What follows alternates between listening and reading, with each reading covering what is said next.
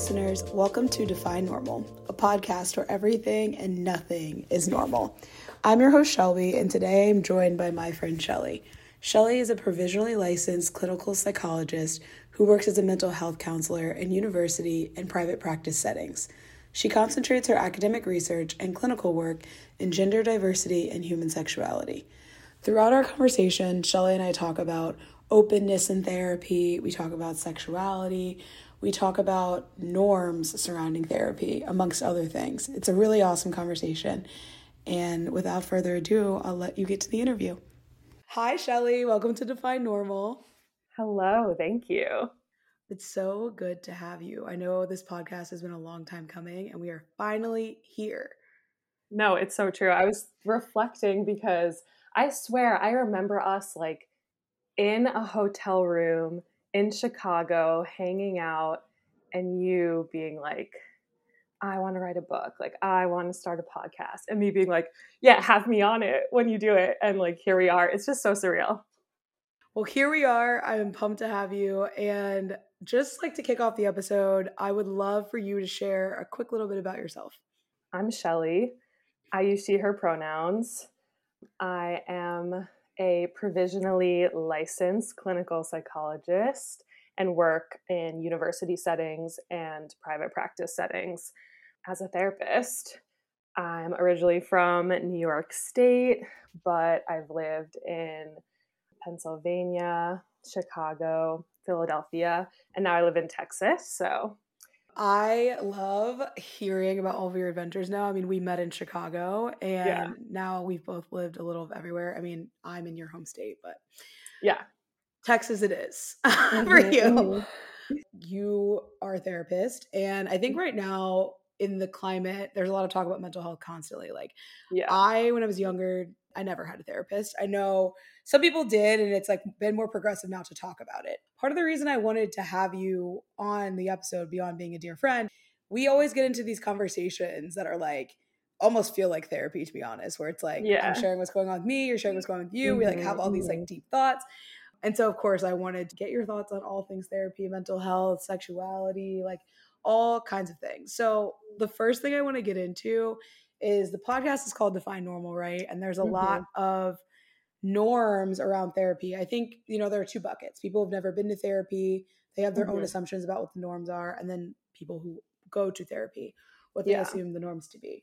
So, mm-hmm. from your standpoint, how do you work with those norms and do your clients often come to you and ask you like is this normal? Like yeah. Can you shed some light on that? I'd love to hear your POV there. First and foremost, I just love the name Define Normal. I think I shared that with you when you first started and titled it because I think the concept of normal is just so like deep and vast. But to answer your question specifically, people definitely have preconceived notions about therapy and what's normal for therapy. First of all, like, is going to therapy normal, right? It's like you hear that thing of like, oh, therapy, yeah, that's for crazy people, air quotes, crazy. So it's like not normal to go to therapy. Or if people have ideas about therapy, they are expecting something. So I have clients that come in and they're like, So are you going to give me worksheets or are you going to ask me how I feel? Right. So people come in having preconceived notions of like, what is this going to be like? Are are you going to do the stereotypical like and how does that make you feel or you know the more structured worksheets type of thing so every therapist or therapeutic intervention has its own style. And again, the mental health field is very vast and varied. But yeah, clients always come in with sort of preconceived notions or they're nervous if they've never done therapy for the first time. They're like, I don't know what to do. Like, what even is therapy, right? What's normal? Or clients will even be like, Am I doing a good job? Like, am I being a good therapy client? As if there's like a standard for like what a good therapy client is. That is sort of preconceptions or norms that come to mind when I think about how normal relates to like therapy and people's approach or avoidance of therapy.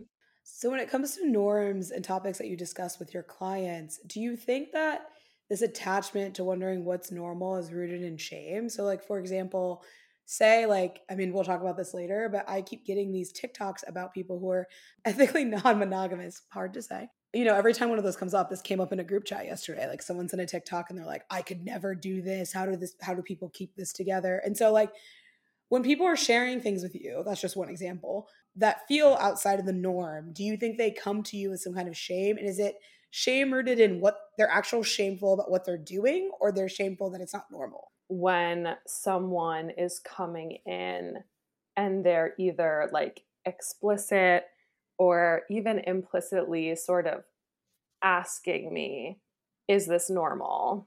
Shame is definitely underneath that. Because for me, I kind of take a sort of like top down approach when someone asks me if something that they're experiencing or they desire is normal. It's sort of like, well, what does normal mean to you? What do you mean by that? Do you mean is it normal in that it happens in the, the human race? Is it normal like common versus something that's maybe less common? Is it something that's like distressing or adaptive? Normal as adaptive, right? I'm always kind of trying to get at what people are asking when they're asking if something they're experiencing or they desire is normal typically in therapy, someone is coming in with shame about something that is not normal, as in maybe it's something that's othered or maybe a more marginalized experience or something that is talked about colloquially in society as not normal or strange or weird. And I'm, as a therapist, typically in the space of like debunking that of like who makes these rules? Like or you know in my work in the university clients and students are being exposed to difference maybe for the first time like they grew up in their home that was normal and in their community that was normal and then they go to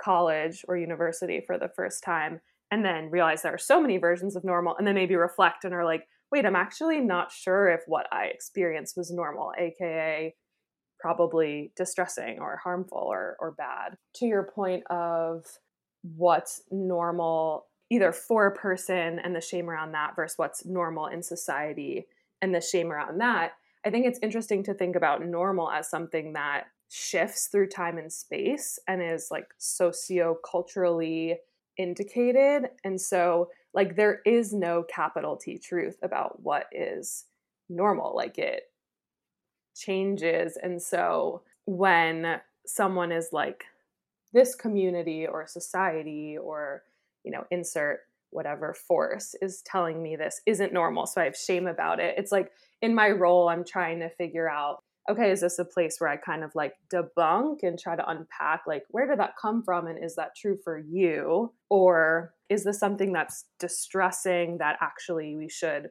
sort of work on to change? Always toeing that line. Are there a lot of norms that reoccurringly come up? Like, are there themes that people are like seeking? Almost, it seems like validation around. The one that comes up the most to me and is honestly the most shocking is just like emotions, right? How there's this negative connotation with feelings or being emotional. It's so apparent in the therapeutic space when, like, people will sit down and be like, oh, I don't want to cry. Well, why? Or I think this or I feel this and I shouldn't. Why shouldn't you? There's so much self invalidation around just someone's own thoughts and feelings because for whatever reason along the way they got the message that they shouldn't cry. Crying is bad. Crying makes you weak etc or they shouldn't think that. That's wrong. Or it means x about this as a per as them as a person. That always is in the work the shame or desiring validation that like they can feel something or think something and it doesn't mean necessarily anything about them as a person. It's actually probably really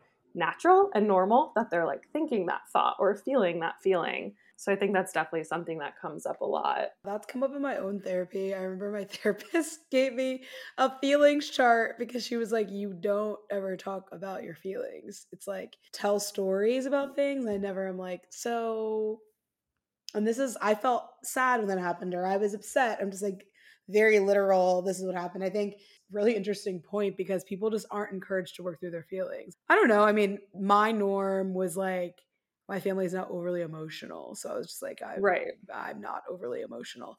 But it's interesting, like what you said through therapy, I was definitely that person. Oh, yeah. And like, to be fair, I'm also that person. Like, I will sit across from someone in a therapy session as the therapist, and they'll tell me, like, I shouldn't feel this, or I'm frustrated that I feel this. And I'm like, it's okay that you feel that. And then I straight up go sit in my therapy office as the client and I'm like, I'm so frustrated that I feel this. And so it's, I'm the same. So we touched on the topic of sexuality a tiny bit earlier when I brought up my question about people being ethically non monogamous. And I'm curious to hear how does sexuality play a role in therapy? Um, right now, I ask this because I'm like all over TikTok constantly. Yeah, I send yeah. TikToks periodically, and there's so much chatter about sexuality in general, whether it's like people being bisexual, which is not revolutionary, but there's just so much discussion. Like you and I kind of book club, Jen's book Greedy.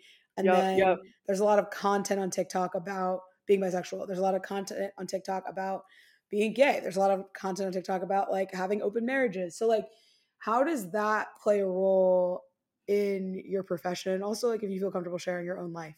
Diversity in sexuality has always been around. It's just, again, in terms of like defining normal, talking about sexuality or being kinky or polyamorous or gay, bi, not straight, that's been not normal. Other something that's shameful that you don't talk about because of homophobia, biphobia, being in a very sex negative culture. Something that's interesting in therapy is that even though I advertise myself as someone that specializes in gender and sexuality, it's possibly the one topic that people always ask permission to talk about. Can we talk about sex in here? Or I wanted to talk about something, but it's like sexual. Is that okay? And I'm like, yeah, we literally talk about everything in here. This is the place where you're supposed to talk about everything. Why would that not be okay? And also, again, like I advertise myself as someone that is comfortable talking about these things. And I imagine that my clients seek me out for that because those are topics they want to talk about. And yet they're still sort of like asking permission to talk about that with me. So I think that's interesting. It's so funny in my own experience thinking about the ways that internalized homophobia and biphobia have impacted me in the sense that I identified as straight until very recently. It's like once you make that click of like, maybe I have experienced attraction or desire for not just the quote unquote opposite sex, it's like you start to almost reprocess all of your past experiences and the ways in which like when I was crushing on girls or women, people were like, "Oh, you well you just have a girl crush or you just want to like be that person because like being gay or being attracted to the same sex is quote unquote not normal." Similarly to you, I've been obviously concentrating in gender and sexuality academically for like a decade but in terms of applying that or feeling comfortable applying that to my own personal experience, it was only until recently through the normalization, talking about sexuality, that if you did feel certain things, like it wasn't just like a girl crush or you want to be them, maybe that is something meaningful about you and your sexuality. So it's definitely opened up my eyes and like applied to me personally in a way that I think was surprising, even though it's hilarious because me like concentrating in gender and sexuality for a long time, I was sort of like, yeah, I'm just so curious. I'm just so curious about the variety of gender and sexuality. Like, I'm totally cis and I'm totally straight, but I'm just so curious. And even in my pursuit of studying gender and sexuality, people were quite like hostile about that. Like I remember being a college student volunteering for like a LGBT youth center and talking to like a friend of a friend's like family friend about that. And he was like, Well, are you gay? And I was like immediately on the defense. And I was like, No, no. It was almost like this like guilty by association, the fact that I was even studying gender and sexuality from an academic lens. It's like, well, why? I remember my family being like, Do you have to tell do you have to tell us something? And me like being like, no. And then also like crying and being like, well, what if I did? Like, what if I did have to tell you something? Like, this is such a weird way to approach me, like taking an interest in this through the normalization of talking about like the nuance of sexuality. It's like given me permission to kind of apply it to myself in a way that for a while was just so like fraught and like untouchable. Thank you for sharing that. I think that a lot of people relate to the point where it's almost feels odd to talk about it because mm-hmm. the norm I would say in American culture is like you don't talk about your sex life, like you just don't. So to the point where I think we all have some level of unlearning to do because it started for me like as a kid, preteen, teenager, where you're like, like you see things on TV, you see like a sex scene and you're like cringing away from your parents or like Right. Um, I started getting 17 magazine as a preteen, and they're uh-huh. like talking about hooking up with boys, and I'm like, and people would say to my mom, "I can't believe you let her read that," and like uh-huh. Uh-huh. just all this drama around sexuality to the point where it makes it shameful. Like yeah. everybody knows that everybody's doing it, but mm-hmm. you like shouldn't speak about it, and then yeah. It's like two sides of the coin, right? Because it's like there's this shame, and then there are people who talk about it, and this very like Cosmo magazine, I don't know how else to describe it, kind of way where you're like, what? Why are you talking about it like that? Our culture is so weird in that way that it's simultaneously like so hypersexual and sex focused and then so sex negative and the messaging is so confusing it's like i know there's this thing i'm supposed to want and be good at but no one teaches me and then like shames me for wanting it or being good at it. I don't know, not being good at it necessarily, but like maybe wanting it too much. It's like you have to just always be like toeing the line of what's socially acceptable. Because I think something that's so interesting is how asexuality is this like other not normal thing. It's almost like you have to want sex but never talk about it. And if you don't want it, there's something wrong with you. Why is that why are we not allowed to have like variations in our sexual desires or our drives? There's so many like common misconceptions about who you're attracted to or how sexual you are how much sex you want. Don't have too much don't have too little. it, yeah it's just an impossible line to toe yeah there's no answer yeah, and it really impacts people. I mean, it impacts me, it impacts clients. Yeah, what does it mean if I don't want to have sex with my partner today? It's like, oh no. It's like, I just don't want to. Like, that's fine. Or, yeah, I could go on forever of just examples of how people think they're supposed to be sexually versus just like the way they are being is probably fine and normal. I think that's my favorite part about our conversations because I will ask you or I'll describe something to you and I'm like, but like, is that weird or like why? And even before, like, because when we met, you were in grad school. So even yeah. before, you were like fully into your profession. It was just like, I would have conversations with you and you were kind of like, I don't know. Like, even though you were internally working through your own life, I think you're a person who have, has always, in some ways, kind of questioned, like, mm, I'm not really sure that I'm exactly like the status quo. I'm not right, and I and I really enjoy that because I mean, obviously that's why I started the podcast, but it's it's very interesting yeah. when people look at things through that lens. Yeah, definitely. Now that we have covered sexuality, I want to talk a little bit about gender. Gender in terms of sexuality, but also just like separately. Like the first thing I want to ask is when we talk about like sex drive and perception and like how much sex are you having, like a lot of that times that's put on women where if you're a woman, you shouldn't want sex too much. You shouldn't like be too sexual. You shouldn't do this. If you mm-hmm. are advertising yourself like you are slutty, like whatever like derogatory yeah, yeah. terms they give us, who mm-hmm. I don't mm-hmm. feel like men get that as often. So I'm curious about like sexuality and gender, but then I'm also just curious about like the larger gender conversation.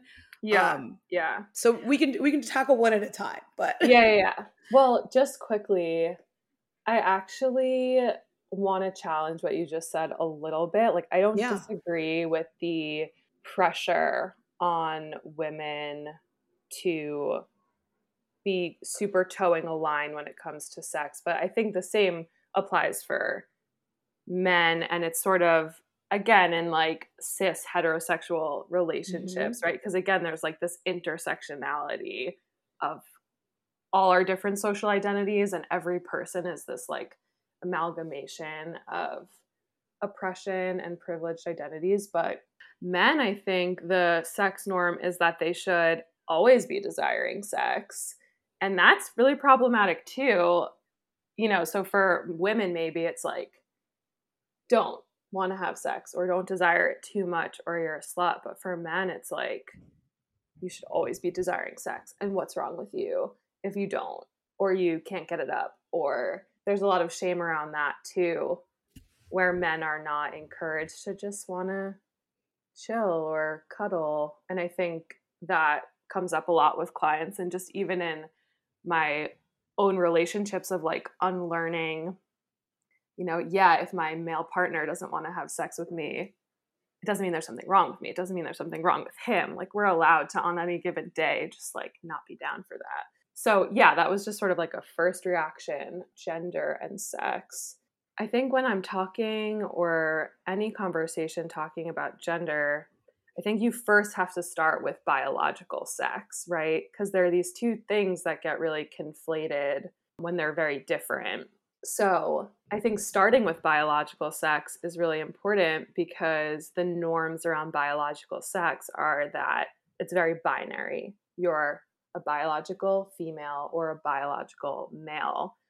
And then it's well documented in the research that that's not true. It's not binary. And biological sex is made out of like a variety of characteristics. So, you know, when you're born and the doctor says it's a boy or it's a girl, they're looking at your genitalia.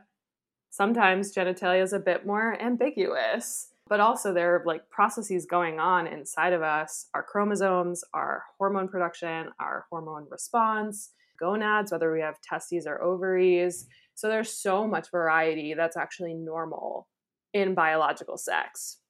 So just starting there right that we're yeah. sort of flawed as a society in the way that we think about biological sex.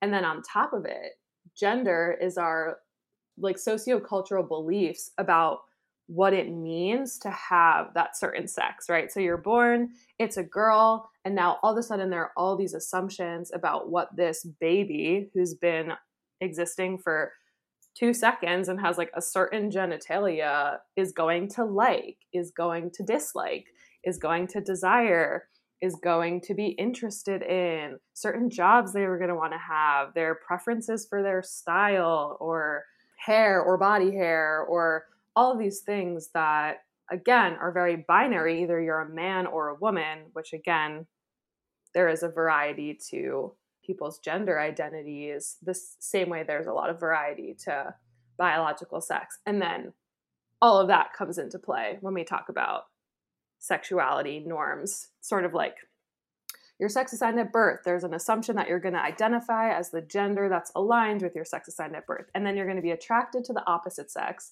And then you're going to have this like very cookie cutter, boxed off experience of sex and sexuality and romanticism that is rarely true. Or someone's feeling some shame or like they're not normal because they don't perfectly fit that box. When from my perspective, I'm like, how? Like how could you even?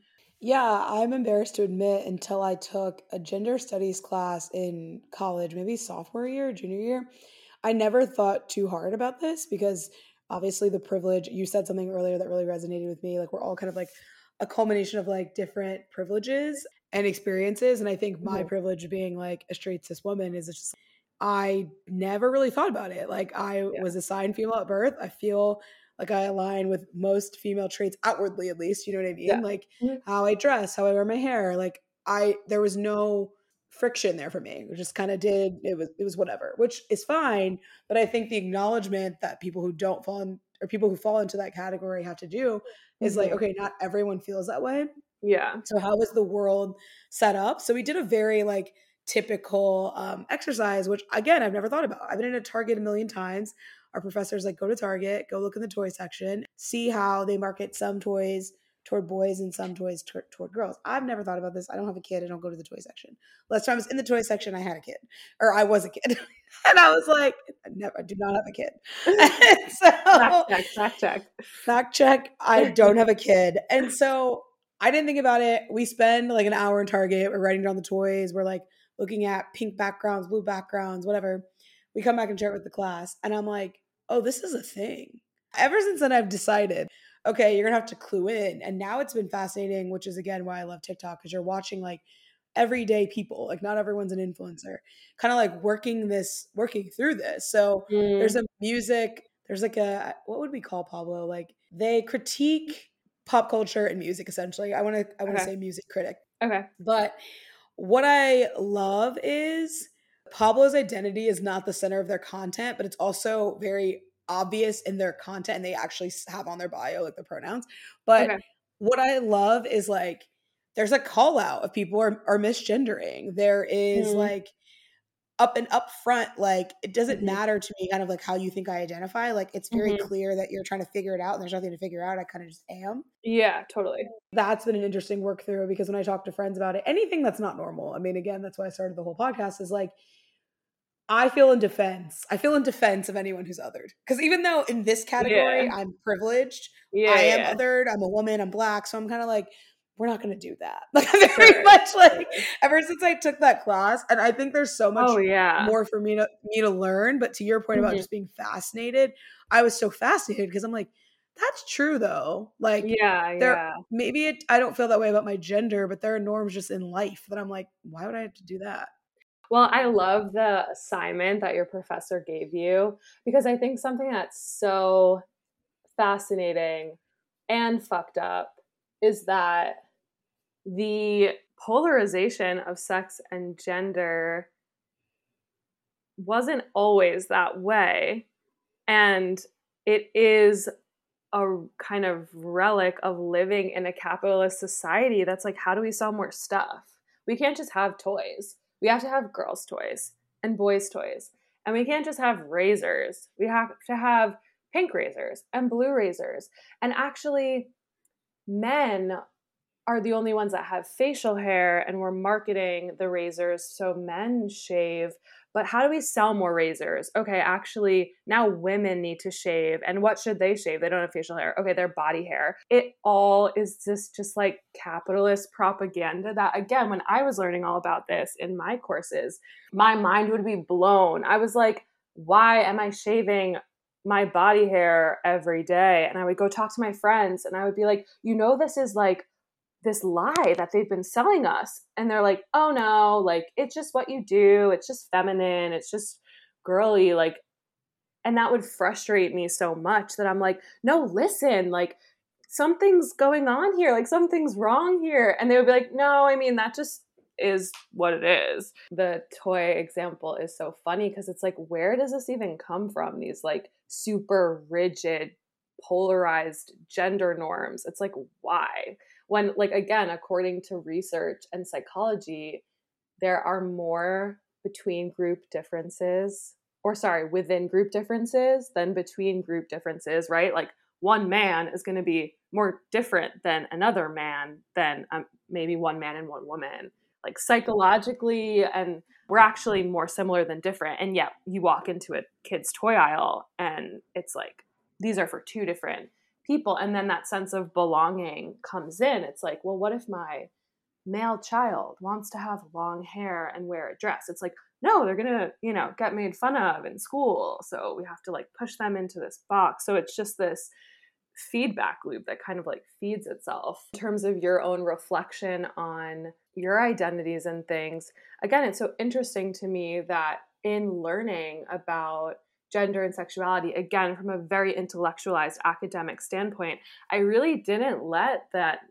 knowledge like penetrate me in my identities for so long. So it's so funny to hear you be like, well, yeah, as a cis straight person, I'm like, well, I identified as that at one point, and then that changed for me when I started to like understand these comp- concepts a bit more or apply them to myself a bit more. Like I said, I would learn these things in school and then run back to my friends and be like, do you guys know what heteronormativity is? Like, it's this brainwash that like we're all supposed to be straight. Like, I think I'm gay. And they would be like, well, do you like girls? And again, I'd be like, well, no. It's like, well, then you're not gay. And as if it's like not such a complicated question, right?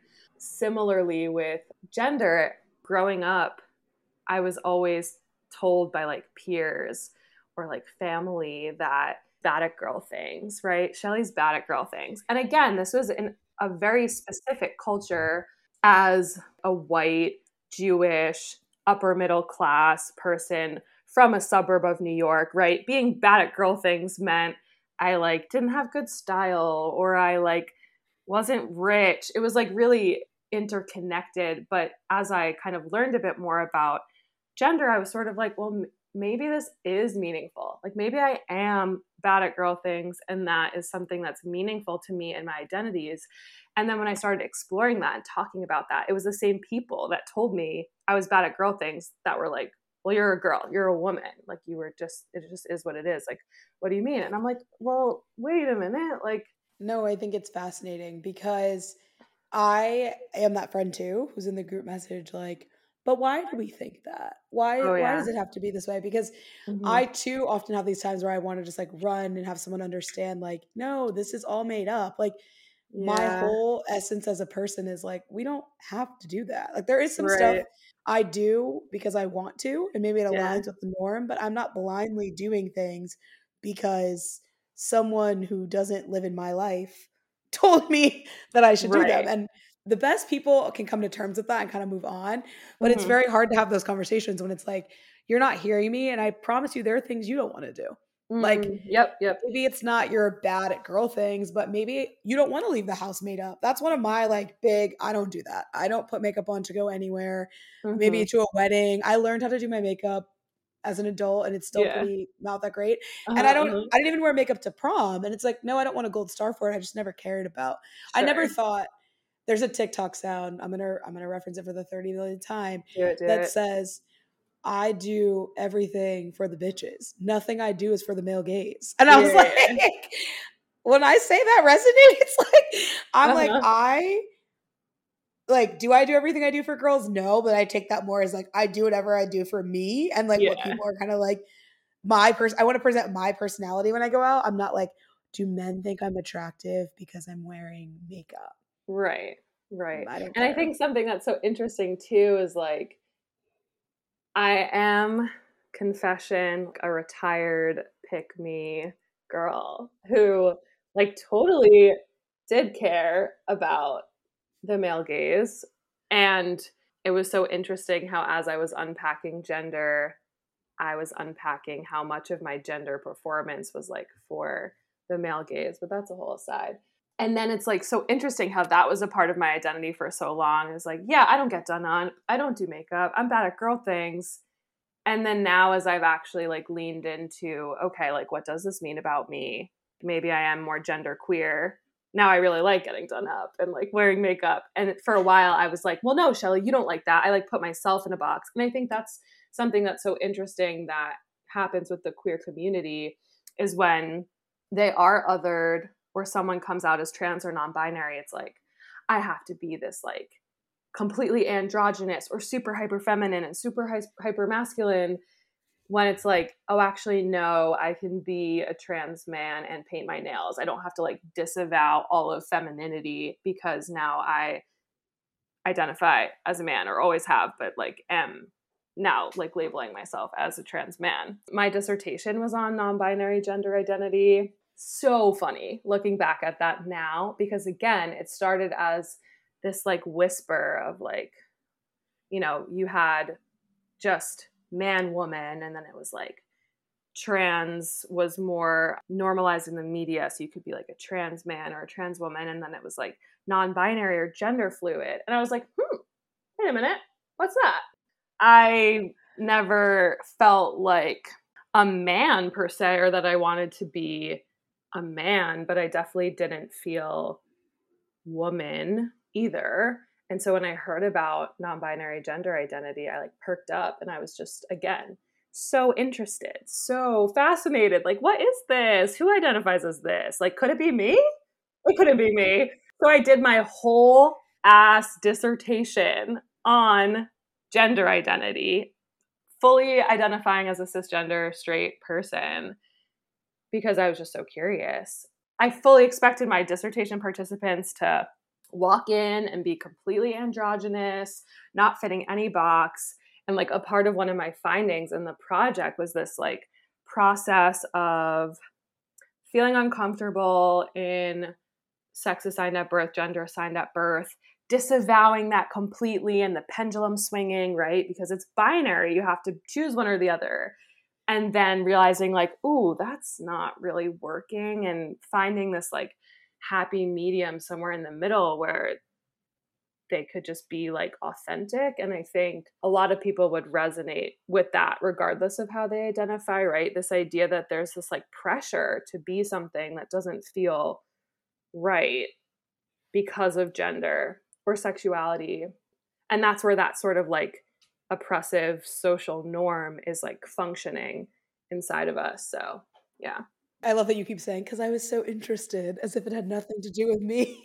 Women are still doing that work and men too. And it's fun. It's like fun to see people work through it, to be honest. Mm-hmm. Like, I'm enjoying friends and strangers on the internet, watching them like unpack why do I think these things? Because I think like when you think about relationships, like I'm a person who dates men, and it's like I don't want to date a man who expects like who has these very strong male tendencies that are aligned with like norms yeah. and they expect me to have these very like strong female tendencies and there can be no no discrepancies like you do this i do that and that's terrifying but it's it's mm-hmm. good to see people at least like churning their wheels a little bit of like does it have to be that way does it serve us to be that way yeah, to your point, it also emphasizes the time and space element of gender norms, right? And how there's this like, yeah, we're not in the 50s anymore where you like need a man to open up a credit card, like a husband, or like we're moving away from these gender norms, or like the gender norms are shifting, where it's like if you're a man who dates a woman who expects me to be this stereotypical woman is there more variety there? And also i think something that's really interesting that i had to come to terms with was that still works for some people and that's okay. Oh my gosh when i was debating moving to texas it was for my husband and my husband's job. And here i am this like feminist. There's no way I could uproot my life for my male partner, right? And it really was a process for me of like, what does it mean to be a feminist and what does it mean for me or what does it look like for me? And I had this idea of like, it doesn't mean following a man to Texas.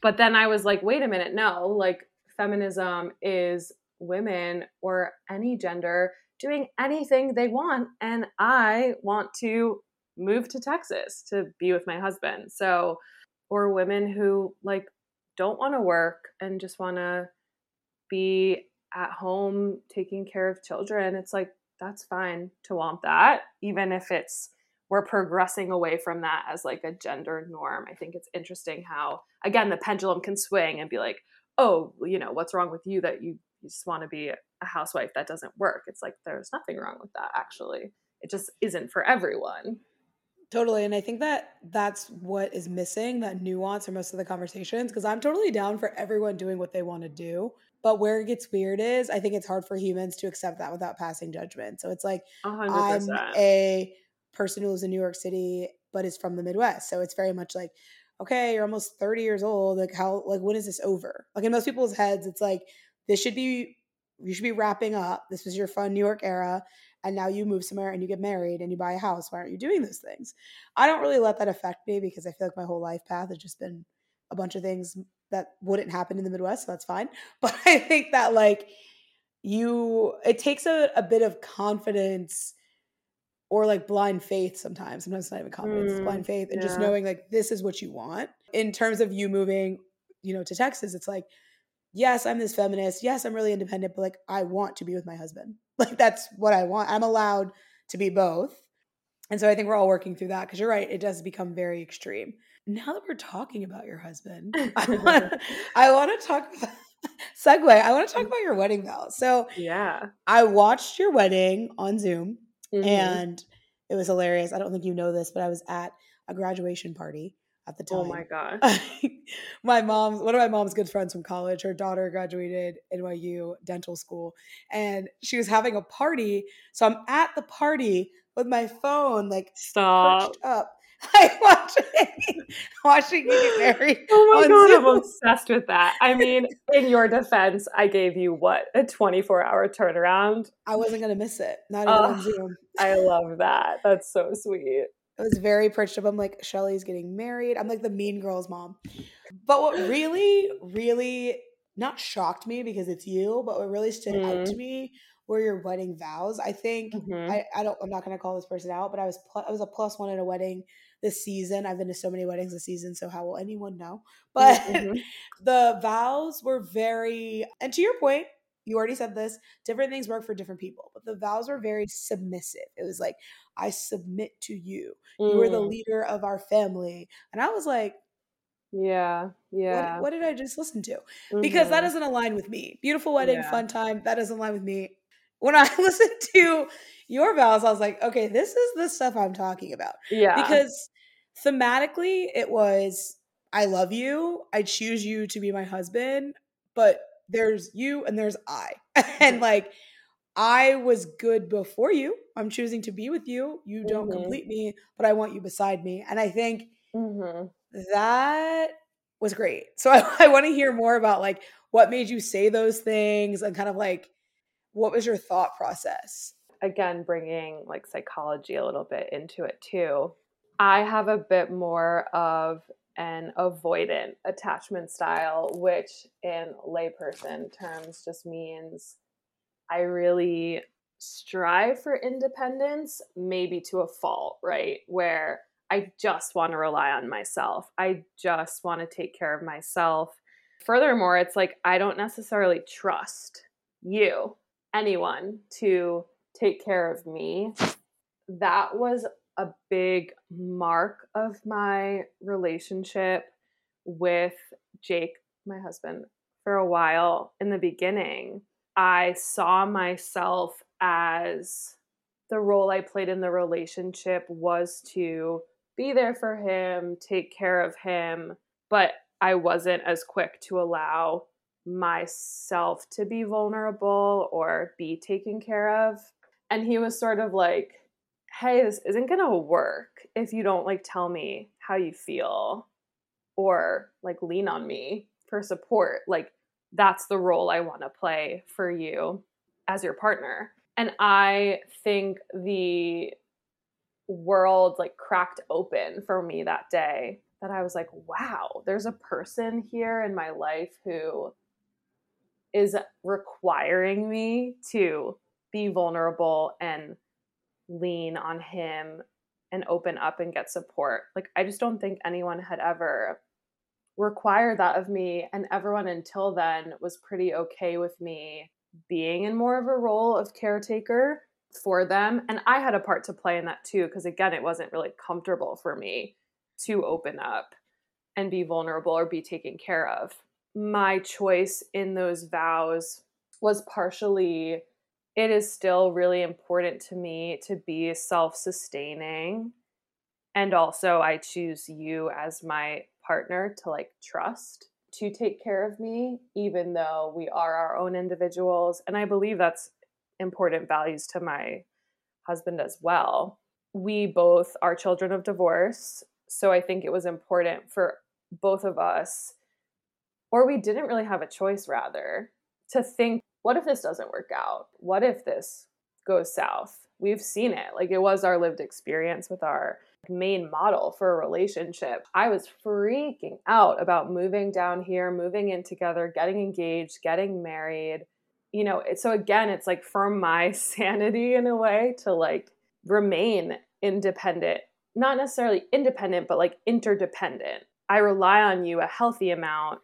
I'm not codependent, which again, I think that's a narrative that's really pushed in our society of what it means to be in love and what it means to be in a relationship is that you're obsessed with this person, they complete you, you want to be with them all the time, you never need a break, everything's great. That might work for some people or be some people's truth. And like, who am I to say? But I imagine someone that does feel that way probably isn't talking about all the things that they need to be talking about, probably isn't having the conflict that they need to be having. Jake and I will literally sit down and before we got engaged, we were like, well, what happens if one of us acquires a disability? What happens if one of us needs to be hospitalized for like inpatient psychiatric care? What happens if one of us, you know, we just went through all of the options in our head. Was like, are you still going to be there? Are you still gonna, like, what are you going to need in that moment? We really talked through all of these things that can happen in life that I think we're maybe more privy to as you know children of divorce or just in our line of work of being therapists. It's like all day every day we see people managing situations they never knew would be their situations. And i think it gives us a healthy dose of skepticism contributes to us having a really healthy relationship dynamic yeah i don't think i was ever really looking for someone to complete me or to be my everything and it's not my comfort zone. And I think, again, it's a healthier, more adaptive way of being for me. And I think in general, again, especially with this like codependency that's really pushed on us, that I don't think is really true or fair. And I do couples work where I have clients that come in and are like, I feel so bad. I like, I want space from my partner but they're my favorite person in the world and I love spending time with them. I'm like, it's okay if you need space. Like, it's okay if you need some, again, interdependence, like move away from codependence, which I think, again, is really pushed on us. You summed it up perfectly because I too have an avoidant attachment style. So I know. The, you know, all too well as my friend. The energy is very much like I will not be losing my independence. But yeah. I think that's why that really sparked joy to me because I'm like, that's something I would say. We're like, I yeah. want a companion. I'm outwardly choosing you. I love you. There still has to be some of me in there. And I think codependency is a norm because I almost feel weird being avoidant.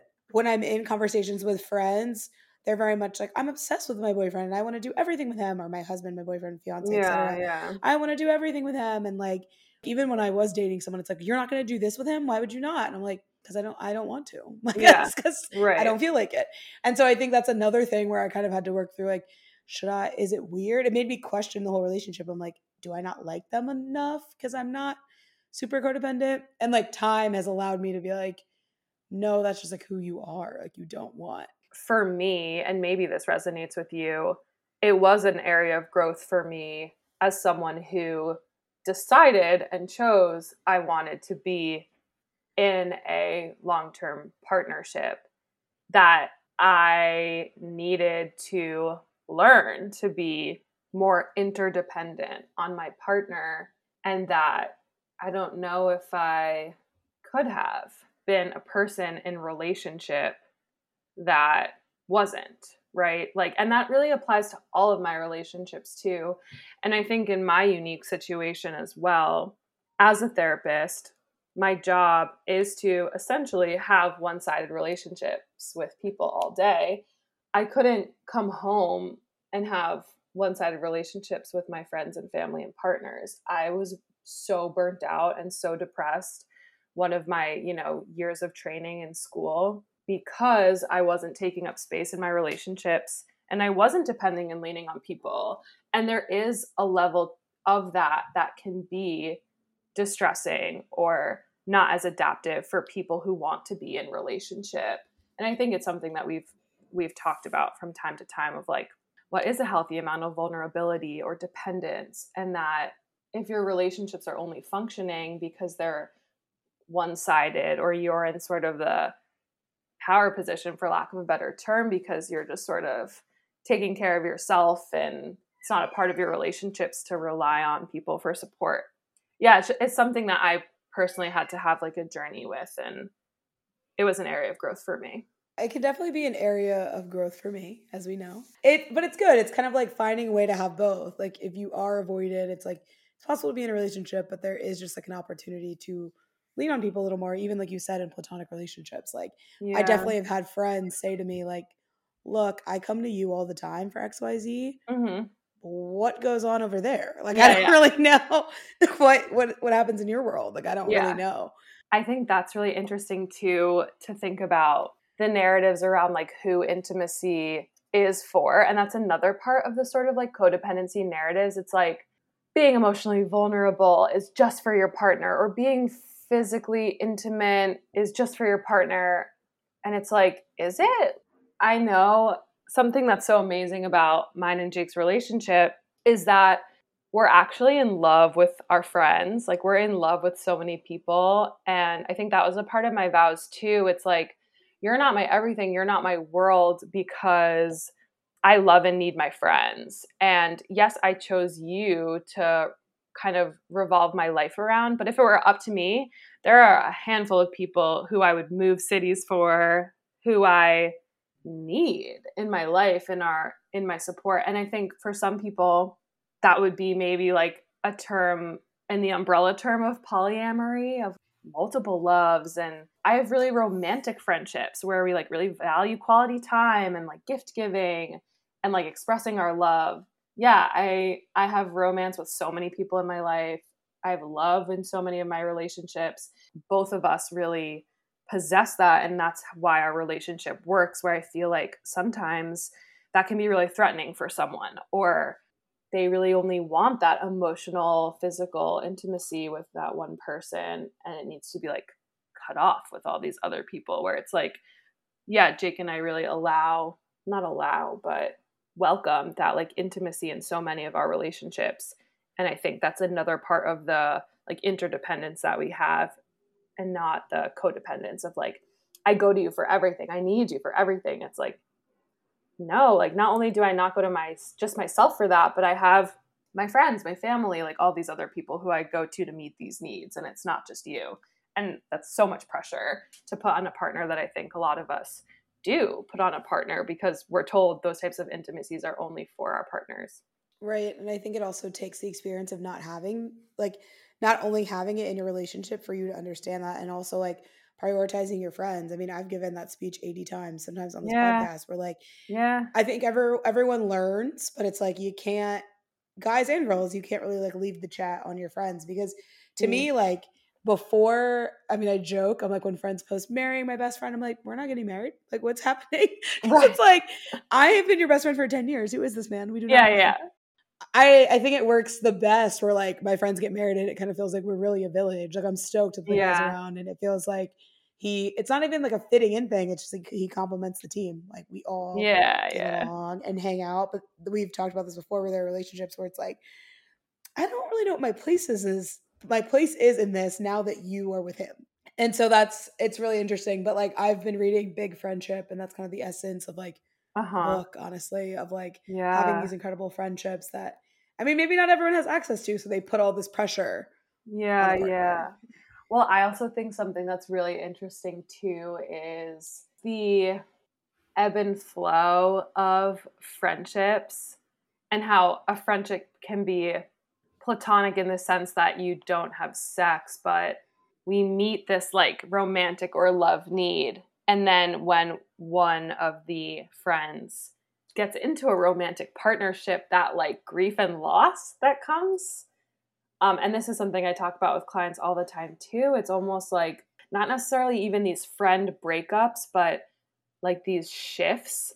You were sort of my partner there for a while where we texted every day, we called each other every day, we hung out every day, and then boop, one of us got into a relationship and our friendship changed because our partner was starting to meet those romantic needs. And I've had so many experiences in my friendships where we've needed to ebb and flow and like one of us is single one of us is in a relationship both of us are single both of us are in a relationship and i don't think that's something that's talked about enough. Kind of more kind of academic term would be queering your relationships or like queer platonic relationships. What does it mean to revolve your world around a friend or to get these emotion emotional physical needs from a friend that we say should only be reserved for a partner? Or like yeah you're allowed to grieve and feel loss when your friend dynamic is changing because partners are getting into the mix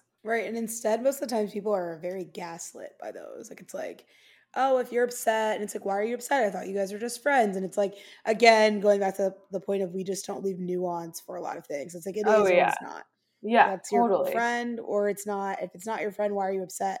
And then yeah. it's like, well, why didn't you tell them you like them? They're like with someone now, and it's like it's it's a lot. It's very interesting, and like that's where I get judgy because I think people not allowing space for nuance really upsets me because it's like you don't, you just don't get it, and you're judging it. And I think unfortunately, a lot of that judgment comes from when someone really does share and like holds a mirror up to like hey, this is happening, or like, I have feelings about this. It can be really hard to even kind of name what's going on because of norms, right? I've had friends who I've really been able to engage in that discussion with of like, our friendship is different now, and that's sad. And it's like, yeah, it is. Or friends that are like, well, this is like the love of my life. And so I'm gonna, like, yeah, of course it's gonna change. It's like, that's again going back to this sort of monogamous, codependent crutch of like, well, this is the love of my life, so of course we're gonna like things are gonna change now. It's like, really? Why? I mean, right. It doesn't have to. And I'm allowed to be hurt that now I've been like devalued in a way. You're right, especially when it's like someone you said, like you said, talking to every day, like. Yeah. You're making space for you're you know all of their ins and outs of their life, and then now it's like, well, I found a person. That's why I joke about the ten year thing. It's like, you found your person. Right. Right. Oh, okay. Who am I then? Yeah. Right. I'm like, yeah. again, we don't we don't know that person, but it's fine. One final question for you. I would love like some general advice. What would you say to people who are hesitant about starting therapy? And everyone always says like the classic, you should go to therapy. And like that's just something they throw around. It's like what would what would you say? My answer might surprise you. It's okay to not be ready for therapy everyone can benefit from therapy because everyone can benefit from having the space to like think and question and have someone listen and challenge. It's not easy and it's it takes a willing participant if that makes sense. Sometimes people come to therapy when they're not ready and it's like what are we doing here? We're not talking about the things we maybe need to be talking about or we're just not getting anywhere. There's no movement. And i think that is a misconception that therapist is gonna, gonna like swoop in and fix you and have all the tips and tricks. In my conceptualization of the therapeutic process like the person doing the work is actually the client. And if you're not ready for that or you're not ready to show up in your own therapeutic process that's okay. I would be curious why? What are you afraid of? What maybe preconceived notions do you have? Does your life function from just being like booked and busy and like slowing down and thinking for a second? Like, we're not encouraged, right, to kind of like slow down and think. We're just constantly stimulated, constantly distracted. And therapy might be the first time for someone that they actually have just like the space to like talk and think and like see what sort of comes up and comes out. So I would question like why? Like what are your hesitations? And is are those hesitations actually the exact reasons that you need to or should seek therapy? I think also I definitely want to name that not all therapists are created equal and it is a position of power in a therapeutic relationship to be the clinician. Therapy can be unintentionally like harmful to a lot of people and some people have really negative experiences with mental health care and that might be a reason that someone's hesitant and that's again totally valid and totally fair and something i would say to that is just like any relationship finding a therapist that's a good fit that can give you what you're looking for is a process and it's really discouraging especially for the person who's so hesitant to seek therapy and then they do and something happens that's harmful it's like so discouraging and yeah i imagine that person wouldn't want to try again or like seek someone new but it is a process. And also like your therapist wants to hear about what is going wrong in the therapeutic relationship like it should be a safe enough place where you can say like hey you're 5 minutes late every session and that really bothers me and that can be a space where we can actually talk about like why that is or what you need or how I can better meet your needs or this session really sucked. I didn't want to talk about anything that you asked me about. And it's like, well, how did that come to be that we spent this whole hour not talking about anything you wanted to talk about? Yeah, therapists want that feedback because they want the space to be as beneficial for you as possible. Again, I say that having ghosted numerous therapists for hurting my feelings and me not wanting to talk to them about it. So, again, got to confess there. I think I'd also say that therapy isn't nearly as scary as I imagine some people imagine it to be. It's okay to like have certain desires for a therapist and really advocate for those desires, whether it's like certain identities that they have or certain or theoretical orientations that they have. It's a complicated process. And so if it's not feeling like a good fit for that phase of your life or that provider, again, there's nuance. There's always someone that can meet that need for you therapeutically but it's it's a challenge. I've said it already but it's just space. Like it's just space your own space. Maybe the first time ever you actually like have space to just sit and think alongside another person. It didn't surprise me but it surprised me a little bit that like mm-hmm if you're not ready, you shouldn't go because it does take a willing participant. I mean, people lie to their therapist, not helpful. Helpful. Yeah, yeah. People don't share to their share things with their therapist, and I think also the advice you encouraged me when I was breaking up with my last therapist. You were like, "Well, what did she do? And if she did something, like, are you going to tell her she did something? You're going to give her that feedback?" And it made me think because I was like, I don't know, I just want to ghost her. Like she has a, I don't know, she has a million, she has a million clients. Like mm-hmm. I'm over it, and encouraged me to find a new one who I think is meeting my needs more in this season than that one was. So sure, I think it's all sound advice. I admittedly was one of those people who did therapy because it was like talked about so much, and then yeah. my job they offered it as a free benefit. So I was like, okay, and you're right. If you're not ready to talk about anything, I've seen several adults in my own life go to therapy and they weren't ready to discuss anything. It's not really helpful. It's not helpful. So yeah, I think that's very yeah. sound advice. Shelly, thank you for coming on the podcast and sharing so much with us. I loved it. Not to be so cliche, but it really is such an honor. I feel like your guests and your network are just so flawless. Like it is really such an honor to be asked to come on. So, yeah, thanks so much for having me. And it was, of course, just nice to see you and talk to you. Thank you for listening to another episode of Define Normal. If you like the episode or have any feedback for me, please leave a review on the Apple Podcast app. You can also follow the podcast on Instagram at Define Normal. See you next week.